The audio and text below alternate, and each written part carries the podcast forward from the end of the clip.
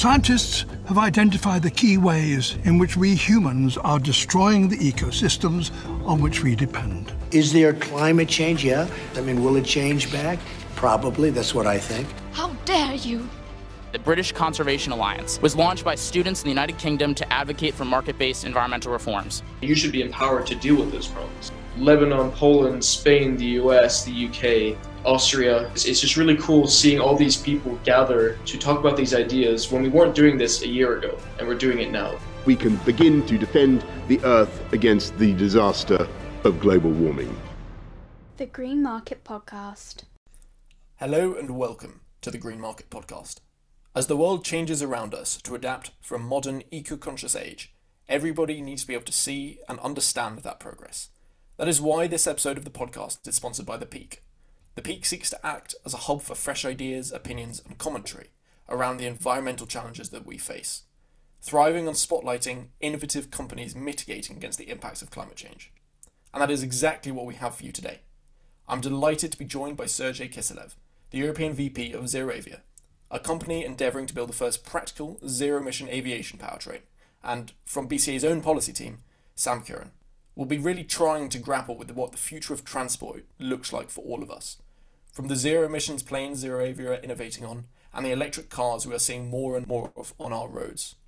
So jump straight in, really, Sergey. Could you give us a couple words about ZeroAvia, what you're really endeavouring to do, and, and, and broadly, what do you think the future of flight looks like? Yeah, thank you. Uh, thank you, Noah. Thank you, Sam. So, in, in big strokes, uh, ZeroAvia was created about four years ago, and uh, our mission and vision is to uh, uh, to be practical in terms of making an impact to reduce carbon emissions and increase sustainability of air travel. And uh, what we are trying to achieve is to create a zero emission powertrain, which consists of the hydrogen electric engine for the aircraft and uh, scale it step by step, starting with a small engine and going all the way to the large engine, which can power bigger jets than what we are trying uh, trying to fly today. I think for us in the general public, uh, loads of this stuff seems like a world away. I think for for decades and decades we've seen very similar types of flight, very similar very similar types of planes, and this looks like a massive change for the aviation industry. What's the timescale on when normal people are going to start seeing this, seeing this in their lives day to day, and and it, it really changing how they how they travel worldwide? Indeed, it might seem uh, to be light years uh, away from us. But in reality, I think that the recent pace of uh, innovation, which uh, we see in all spheres of our life, starting with mobile phones, going through uh, all the you know the uh, online applications, uh, uh, then electrical mobility, renewable power generation, etc., etc. So we can see that the rate of innovation is is much much faster than we saw even you know 20 years ago. And um, uh, what we are anticipating is that in, uh, in about five years, we will already be flying a lot of aircraft uh, powered by hydrogen. And uh, uh, what makes me uh, believe that is because for ZeroAvia, our roadmap, which we are continuously following, shows that in 2024, we will actually have the certified powertrain, which will be able to equip and propel a 19-seat aircraft. Okay, so this is smallest commercial available aircraft, which uh, small sub-regional uh, airlines actually flying. And uh, going forward, in about seven years uh, from now, we will have larger turboprops equipped with hydrogen. And uh, in at the beginning of next de decade, uh, somewhere around 2030, we are anticipating that the small regional jets will be equipped with hydrogen powertrain. So the, the future is, uh, is actually now. And uh, I believe that uh, we will be able to see a lot of hydrogen in aviation.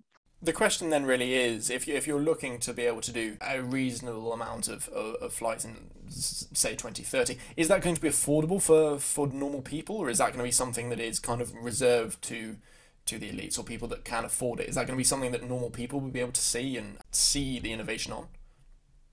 In general, we, again, anticipating, it's all forecast, of course, but uh, we're anticipating that uh, uh, actually the, the cost per flight for hydrogen powered aircraft will be about 30 to 40% cheaper in terms of the operation costs. And uh, those uh, savings are coming from two areas. One, of course, is the, uh, the cost of fuel, the absence of the carbon tax. And uh, the third, which is very important, is the reduced maintenance costs.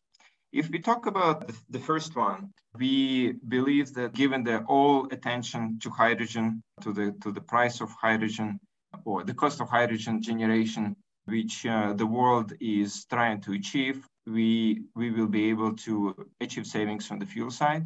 So for example, the um, gray hydrogen, which is produced now, you can buy uh, basically at about a dollar, dollar fifty. So if you go to green hydrogen, green hydrogen is about uh, three to four times more expensive than that.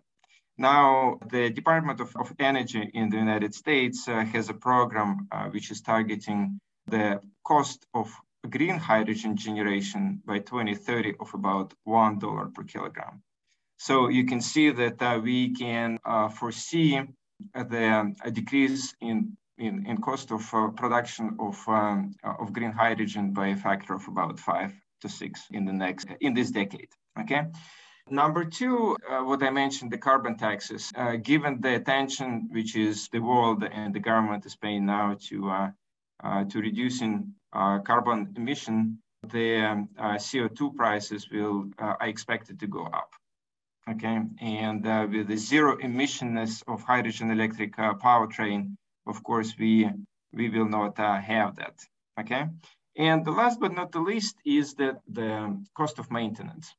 So if you compare the, the cost of maintenance of uh, electrical cars with internal combustion cars, you can see the world of difference. And uh, of course, one component is uh, the number of moving parts. The second is the high temperature combustion, which is taking place in the internal combustion engine uh, cars. And all those differences will be you know, passed over to um, hydrogen electric powertrain and uh, correspondingly there will be similar uh, types of savings which you can see in uh, on the ground uh, electrical transport. Sam, what jumps what jumps out to you here? Because I, I think th- there is a massive um, disparity in, in, the understanding perception of this kind of thing through various industries. And I, I know you've got a, a, specific interest in, in engines and transport. So, uh, what jumps out to you from from hearing all of that? So my experience, I haven't worked with hydrogen directly, but I've an exposure for it through my work. My understanding is that it's very slippery and it leaks for everything. So obviously Toyota's had their program of, of hydrogen cars. So they had their hydrogen electric. They're now beginning to come out with en- combustion engines that run on hydrogen. Um, and they've spent a lot of time on that, and especially when it comes to storing the hydrogen in the planes uh, sorry, storing the hydrogen in the cars, they're, they're I believe they're carbon composite um, storage tanks rather than your traditional steel ones, all this sort of thing. They've put a lot of effort into that and they're still, they're getting there, but it is taking them a long time. So I can see, uh, you know, could you comment on, on the aircraft industry? And I can imagine they're quite strict about fuel leaking, especially if it's hydrogen, because that tends to go boom rather than burn. And that's not very good on an airplane. I must admit I don't know much about the maintenance requirements on a of hydrogen electric power uh, fuel cells, so I don't know if that would be a true statement or not. Say that there's very little maintenance on them. Uh, thanks, Sam. Uh, I think that um, we are um, actually benefiting quite a lot uh, from the development of uh, of the companies like Toyota, uh, which actually have um, thousands and thousands of uh, electrical uh, or hydrogen electric uh, vehicles uh, driving around the world. And I think that uh, the main difference between uh, ground transport and the aviation is that the costs which are associated with, with the fuel cell, while they can be prohibitively expensive for the you know ten thousand or you know twenty thousand dollar car, but uh, for the aircraft and the, the engine, which costs uh, on the order of half a million uh, dollars, it's uh, it's not uh, such a significant uh, part. Of course, it will be an important part of the, the costs, but in general, it's not it's not going to be a deal breaker. Okay, so uh, and the, the costs associated with the production of fuel cells are going down considerably. On top of that, the efficiency of fuel cells is, is, is actually improving uh, quite a bit by, uh, uh by about uh, by a few percentage points um, every few years. So in general, as I said, we are benefiting quite a lot uh, from the from the companies like Toyota. And uh, one of the reasons why this whole topic of the fuel cell uh, powered uh, cars uh, didn't uh, take off is, uh, I guess, twofold. One is, of course, the costs, which I just mentioned, which will not play as a significant role in aviation. But the second is the availability of the hydrogen pump station or, you know, hydrogen refuelers so which are quite expensive and uh, it takes quite a bit of time to, uh, uh, uh to build them. Therefore, uh, the entry point uh, for the ground transportation, which was originally with the passenger cars, we believe that it, it's quite misplaced. So instead, what we see is actually developing quite, quite effectively is the long distance tracking and uh, the bus, uh, hydrogen electric buses uh, for the cities, which follow quite predictable routes, which uh, can live with a few uh, hydrogen refuelers in the city or in the depots, and can satisfy the needs of the uh, of the depot.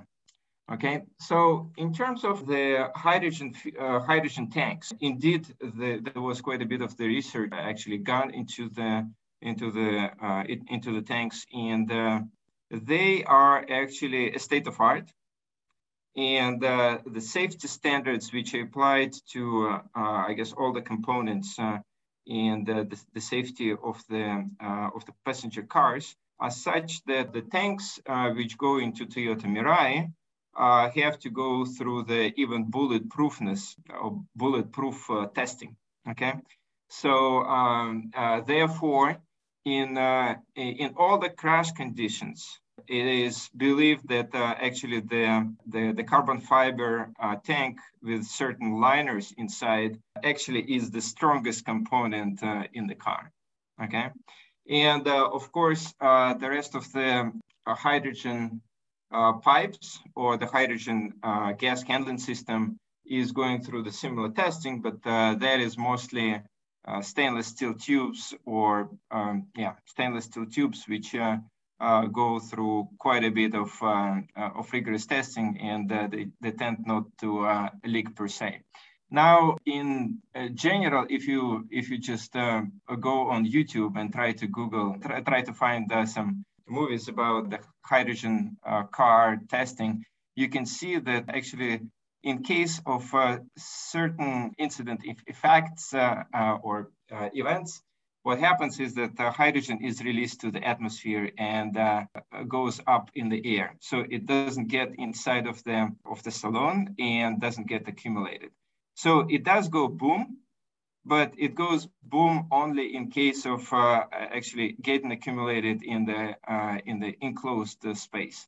If it uh, if certain arrangements are done so that uh, if uh, in case of uh, hydrogen leak uh, all the hydrogen actually goes uh, in the atmosphere then there is no boom because there is no way hydrogen is exploding in the atmosphere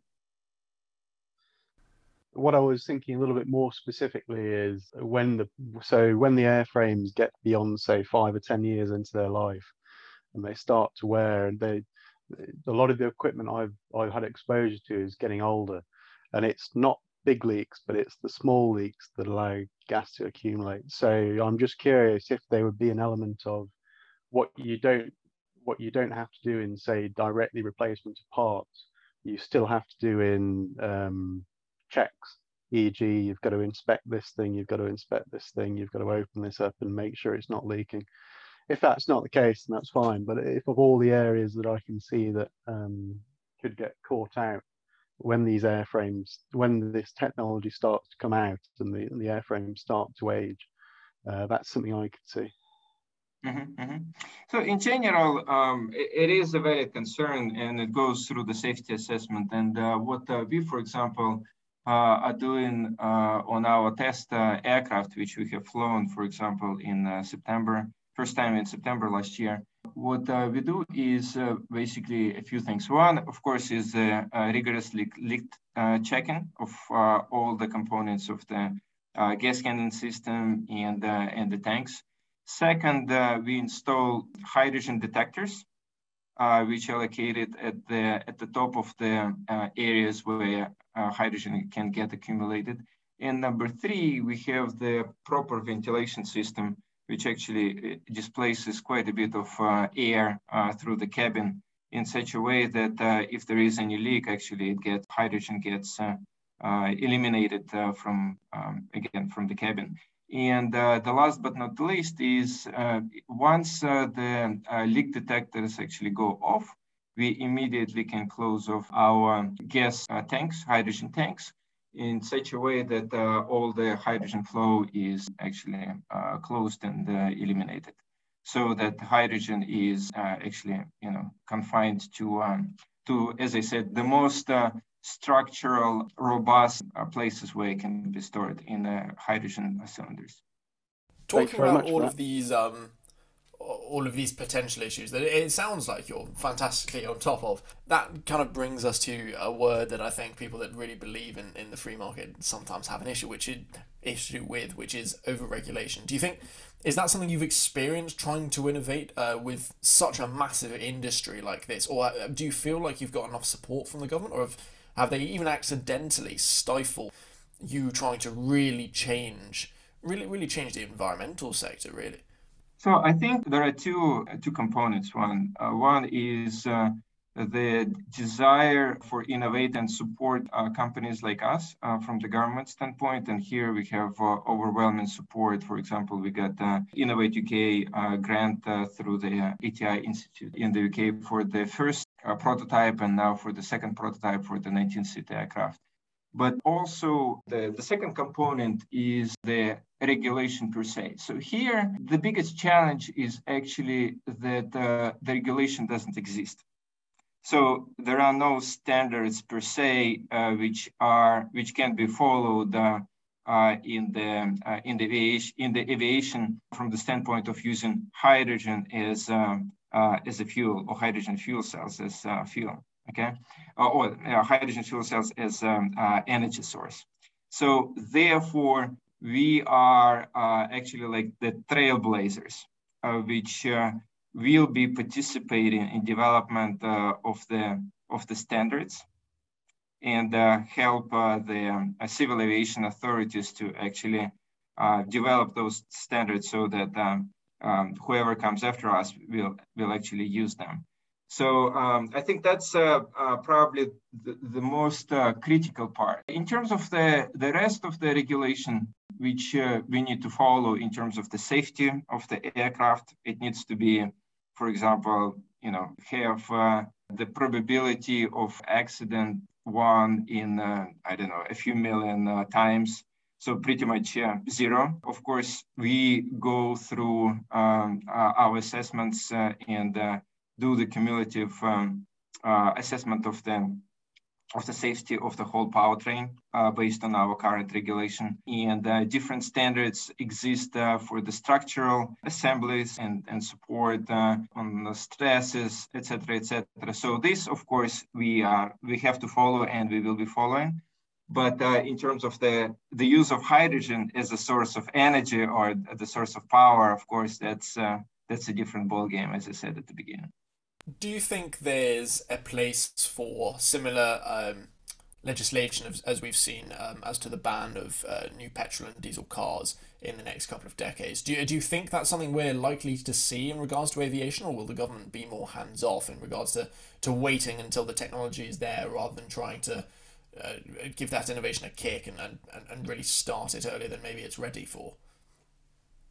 So, given that we are a UK company, we are following what is happening here, and uh, of course, uh, the government is setting up certain targets, and uh, you can you can consider them as uh, the the source of inspiration but also um, you know what uh, will trigger the creation of certain uh, regulatory standards in terms of the the carbon emissions for the aircraft okay And uh, we understand that there is a, a very strong desire by uh, by the end of the, this decade to, to achieve as close as possible to net zero uh, in terms of the uh, emissions, or at least carbon emission from the uh, from the domestic air travel. And of course, you know, going forward, this will be put into the standards. And uh, of course, the hydrogen electric propulsion is not the only way to decrease emissions but uh, hydrogen electric uh, powertrain is probably one which is a practical b scalable and uh, c can be uh, can achieve truly zero emissions compared to other technologies like for example synthetic aviation fuel or hydrogen combustion in uh, gas turbines uh, on the airplane so uh, we will see that uh, uh, due to the targets which are set by the government, I think that the regulation and the standards, of course, will follow. Thank you very much. That's very interesting. I mean, I think the other transportation uh, changes that people will really see in the UK over the next couple of decades is obviously cars. So I it, I think it may be worth taking a slight segue into that, um, given that we've just brought it up. Sam, what's your personal kind of stance on the government looking to ban the sale of uh, new petrol and diesel cars? Is that something that you're that, that you're backing, apathetic? Uh, what's your thoughts on it? I think I, I'm agree with it in principle, but I think it needs to be done with an element of being aware of the world we're in. So, for instance, transport still has to be affordable for everyone.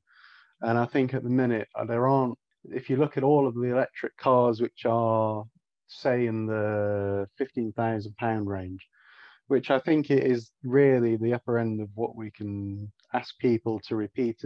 There's obviously a lot of 30 grand cars and PCP nowadays, but that's not something everyone can do. And I think to ask people to do that for their lifetimes is a little bit, um, uh, I think, I don't think that'll, so that's a sustainable situation. So uh, for me, it's uh, it has to be affordable. We can't just say, okay, we're going to do this, but on the one hand, we're going to have no thought or no consideration about the consequences that has for everyone else. Because certainly, if you look at a lot of most of the electric cars that are out at the minute, certainly all the ones the car journalists and this sort of thing like to go on about, you know, the Audi e-tron, the big Teslas, they're all hundred thousand pounds. Which you know, it's fine saying, oh yeah, this hundred thousand pound car is really nice.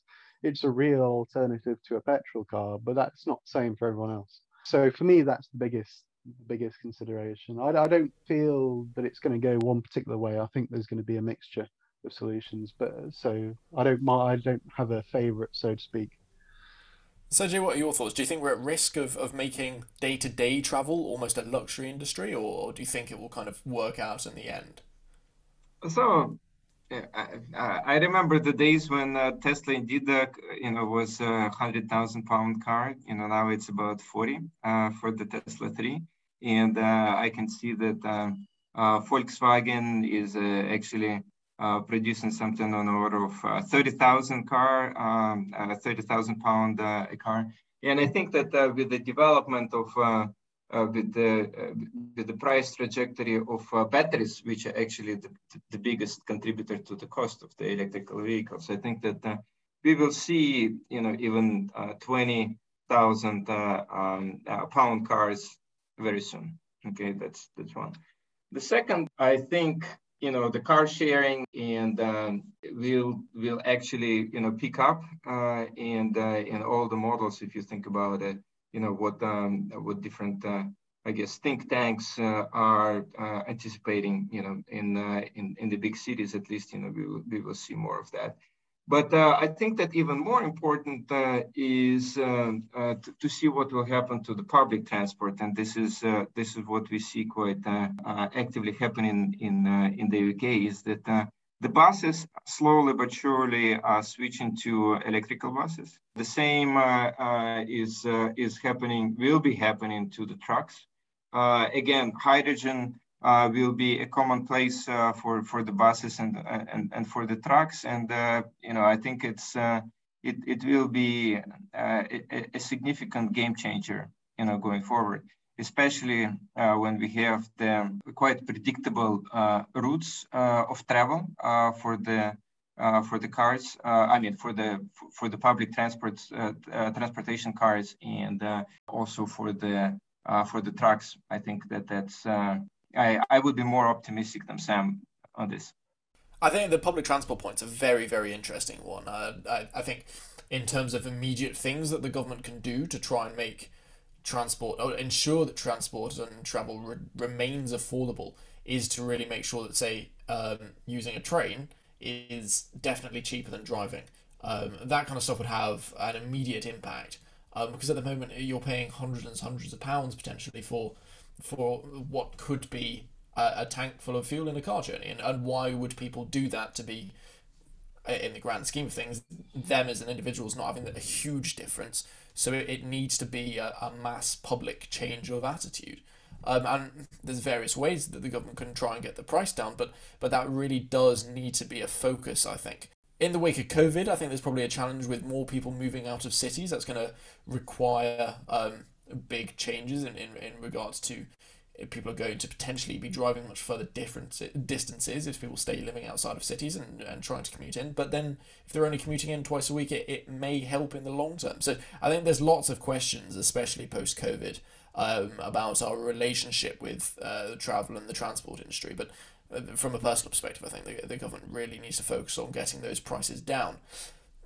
An interesting question that there has uh, that has been posed is whether the current grid um, is actually whether it would even be capable um, of having a whole city worth of people trying to car, charge an electric car um, every evening.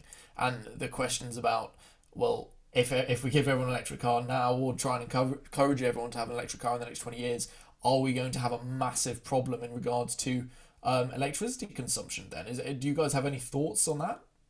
So this is more related to the sector I work in. So in turn, I think the the there is a, an, something to think about with the argument of can the grid support it, but I think it's a little bit of an overdone argument because the reality is is that if they need the extra generation, they'll just put more gas turbines up, and you've actually started to see that with uh, some of the plans the government's brought out for. I think it was supposed to be the largest gas uh, CCGT plant in Europe that they're trying to get through the environmental agency, and there, there's a lots of disagreements going on with that. Um, so I think in terms of would would electric cars singularly, you know, cause us power problems as a, as a nation? No, they wouldn't. Would it help us move away from sustainable generation? I suspect not, because I think certainly for the next 15 years, that gap, most that gap is likely to be taken up by uh, gas turbines, um, or say 10 years. I think for the it's something to be aware of that it, it's we can do it, but it has to be considered, and there isn't there isn't a, a very there are very few easy solutions. Um, as as I said earlier, gas turbines would likely be the ones that would fill the short gap.